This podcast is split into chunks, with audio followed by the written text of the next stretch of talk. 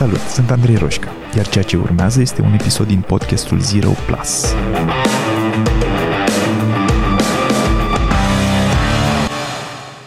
Data trecută am vorbit despre trei moduri în care noi, adulți bine intenționați, blocăm de multe ori empatia în relație cu oamenii apropiați. Am povestit că sunt următoarele. Sunt uh, moderarea, negarea, argumentarea. Iar astăzi mai vorbim despre optimismul nefondat, punerea la colț, distragerea atenției și etichetarea.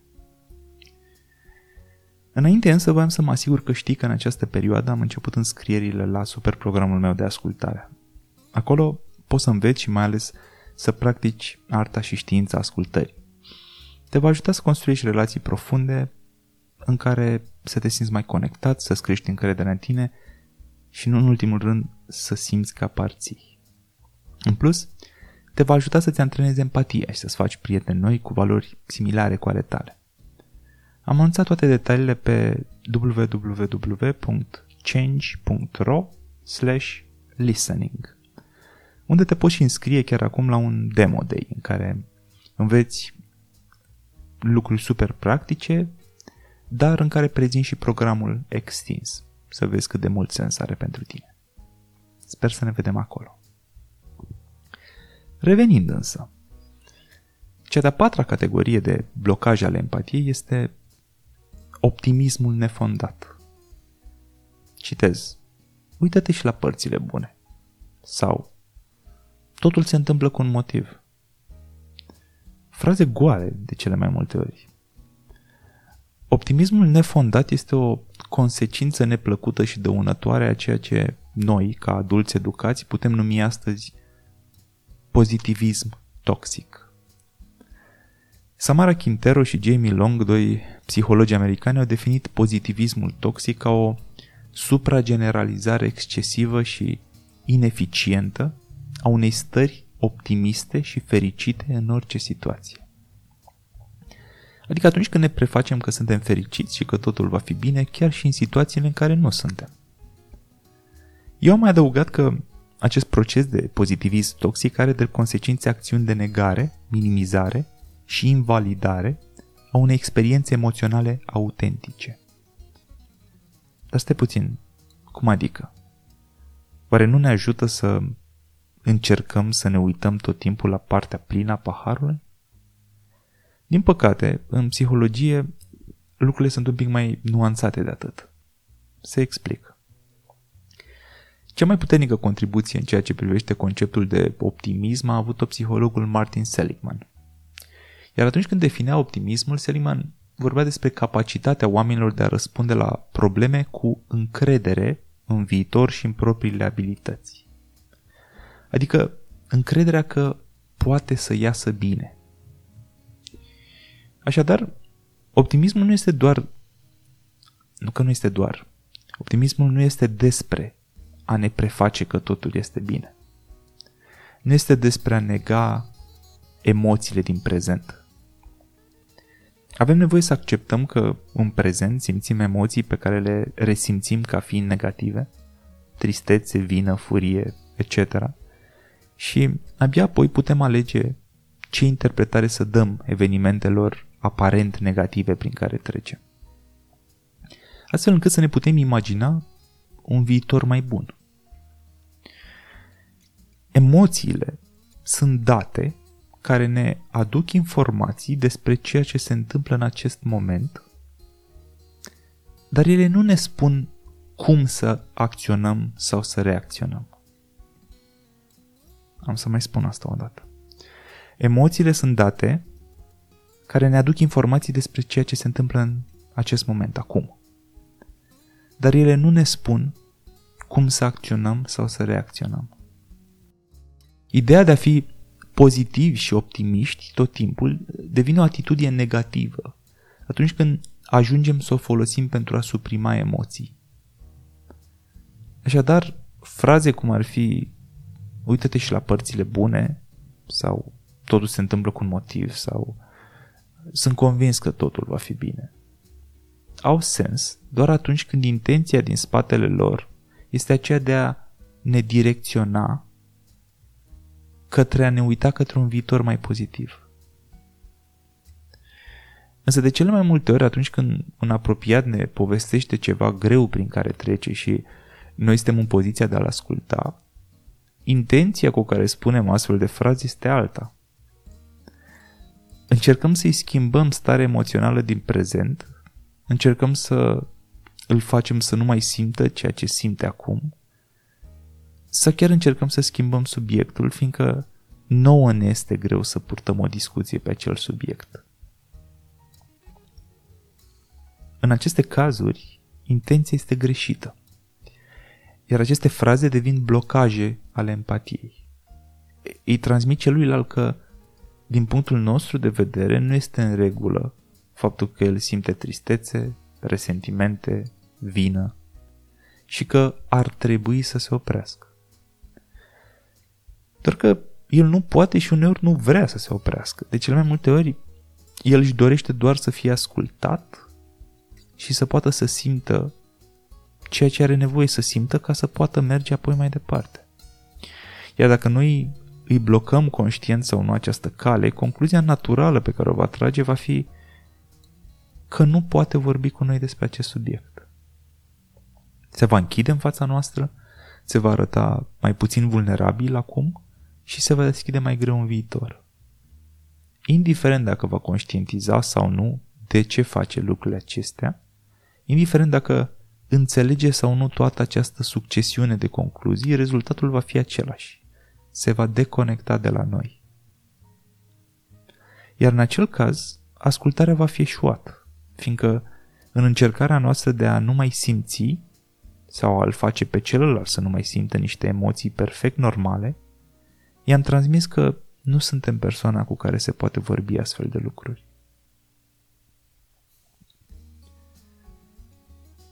Cel de-al cincilea tip de blocaj al empatiei este punerea la colț.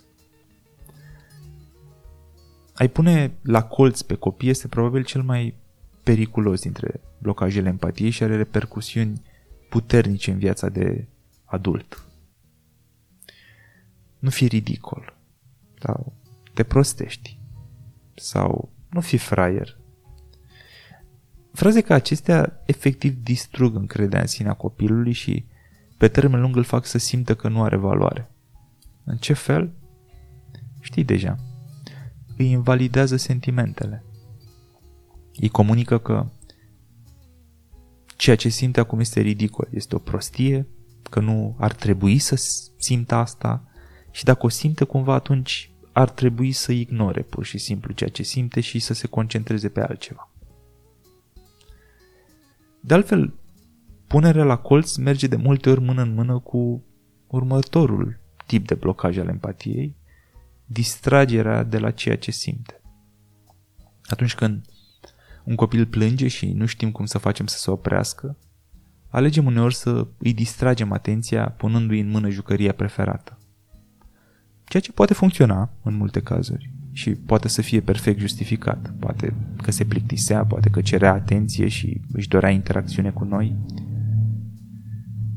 Iar în aceste cazuri, tactica noastră funcționează și nu poartă cu ea efecte negative. Dar ce se întâmplă atunci când copilul simte frică, de exemplu, iar noi încercăm să-i distragem atenția? Ei bine, după câteva astfel de repetări, copilul învață că de câte ori simte frică, ar trebui să se gândească la altceva. O tactică complet dăunătoare în viața de adult, după cum știm deja. A fugi de frică, a nu te uita în direcția ei, este cea mai rapidă metodă să-ți frânezi dezvoltarea în viață. Cărțile de psihologie sunt pe bună dreptate pline de sugestii și sfaturi cum ar fi ieși mereu din zona de confort, înfruntă cea mai mare frică sau chiar calea pentru a obține ceea ce îți dorești cu adevărat în viață este un drum care trece prin cea mai mare frică a ta. Sunt adevăruri. Avem nevoie să ne uităm la propriile emoții și, în mod special, avem nevoie să ne uităm la fricile noastre. Ultima categorie de blocaj ale empatiei este etichetarea. Ești mai sensibil decât este cazul. Sau nu fi așa imatur. Sau te comporți ca un copil mic. Atât cu un copil, cât și cu un adult, etichetarea este printre cele mai periculoase dintre blocajele empatiei. Fiindcă, pe lângă toate motivele pe care le-am povestit deja în exemplele de mai sus, etichetarea se conectează la identitatea individului. Se explic. Identitatea noastră este modul în care ne vedem noi pe noi înșine. Dacă percepția noastră despre noi este că suntem curajoși, de exemplu, ne vom comporta așa cum credem că s-ar comporta oamenii curajoși. Dacă credem că suntem fricoși și că asta face parte din modul în care suntem construiți, nici măcar nu vom încerca să fim curajoși. Mintea noastră, conștient sau inconștient, va lua în fiecare zi micro-decizii care să susțină acea percepție pe care o avem despre noi. Un om, un om curajos și-ar asuma riscul și și-ar schimba locul de muncă acum, dar unul fricos nu ar face-o. Eu mă văd mai degrabă ca fiind fricos, deci unde mă duc eu acum să-mi caut alt loc de muncă? Nu mai bine stau eu potolit și îmi văd de treaba mea la această companie în care nu mai place să lucrez? Problema este că această identitate a noastră este fundamentată pe etichete. Ni s-a spus de-a lungul timpului, începând din copilărie, că suntem în diverse feluri și nu ni s-a spus că am fi în altele. Unele adjective primite de la alții au cântărit mai mult, altele mai puțin. Pe unele le-am mai le-am auzit o singură dată și poate că au venit de la cineva pe care nu îl respectam, dar altele au venit de la persoane cu autoritate în viața noastră și le-am auzit, le-am auzit de atât de multe ori încât chiar dacă nu eram inițial convinși că suntem în acel fel, în timp am ajuns să le credem.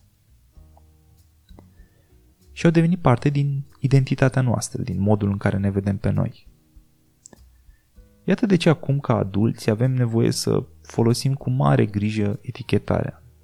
Atunci când îi spunem unui coleg de muncă fraier mai ești sau tu oricum ești mai antisocial așa sau te miști încet. Nu doar că îl jignim, ci și reîntărim identitatea de fraier, antisocial, încet și tot așa. În plus, atunci când într-un dialog ne grăbim să-i spunem celuilalt cum credem noi că este, devine evident că l-am analizat, l-am judecat și l-am etichetat. Cum altfel am fi putut trage concluzia că un om este încet, dacă nu am făcut mai întâi o analiză, o comparație, fie ele și superficiale, pentru că mai apoi să emitem o judecată de valoare, pe care apoi i-am comunicat-o fără să ne fi cerut. Astfel de judecăți și etichetări blochează empatia și slăbesc conectarea cu omul din fața noastră. Îl fac să-și piardă încrederea în noi, să se deschidă mai puțin data viitoare în prezența noastră. Superficializează relația. Acestea sunt câteva dintre cele mai comune blocaje ale empatiei. Să le reluăm, ca să ne amintim să le evităm. Moderarea, negarea, argumentarea, optimismul nefondat, punerea la colț, distragerea atenției și etichetarea.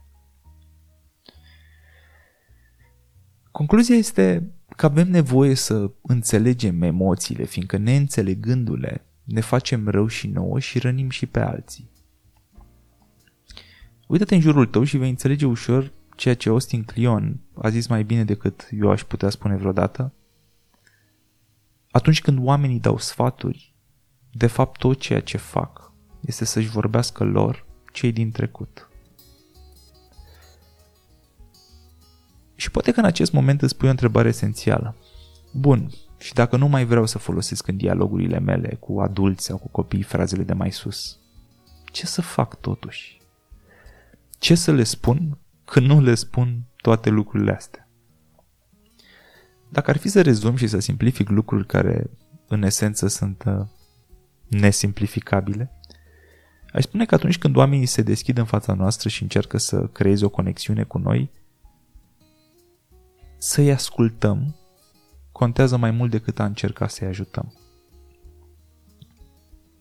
De fapt, pentru mulți dintre noi, a ne înfrâna reflexul de a încerca să-i ajutăm prin cuvinte poate să le facă mai mult bine decât am putea crede vreodată. Dacă am învățat ceva în miile de ore de lucra cu oamenii, am învățat că suntem ca specie mult mai plini de resurse decât credem. Noi oamenii avem o capacitate incredibilă de a ne vindeca, de a ne rezolva problemele și de a gestiona perioadele grele, complicate. Iar atunci când nu suntem antrenați în a ajuta pe alții, sau chiar și atunci când suntem, cel mai bun lucru pe care îl putem face pentru ei este să le dăm spațiu să vorbească. Să-i ascultăm fără să-i facem să se simtă judecați, etichetați, fără să fără să întrerupem cu părerile noastre despre viețile lor. Și cel mult să le comunicăm că i-am ascultat, că sunt ascultați. Doar că ascultarea nu este atât de ușoară cum cred mulți oameni. E ușor să auzim ce ni se spune fiindcă avem două urechi, dar de la a auzi la a asculta sunt foarte mulți pași. Opt, mai exact. Sunt opt pași clari pe care îi poți învăța dacă participi la workshopul Demo Day Supernatural Listening. Găsești toate detaliile pe adresa change.ro slash listening. Dacă ți-au plăcut cele mai recente episoade de podcast, cred că merită măcar să citești despre ce este vorba. Eu sper să ne vedem acolo și până atunci acordă atenție frazelor și cuvintelor pe care le folosești, în mod special atunci când interacțiune cu altcineva ar vrea să le mai simtă.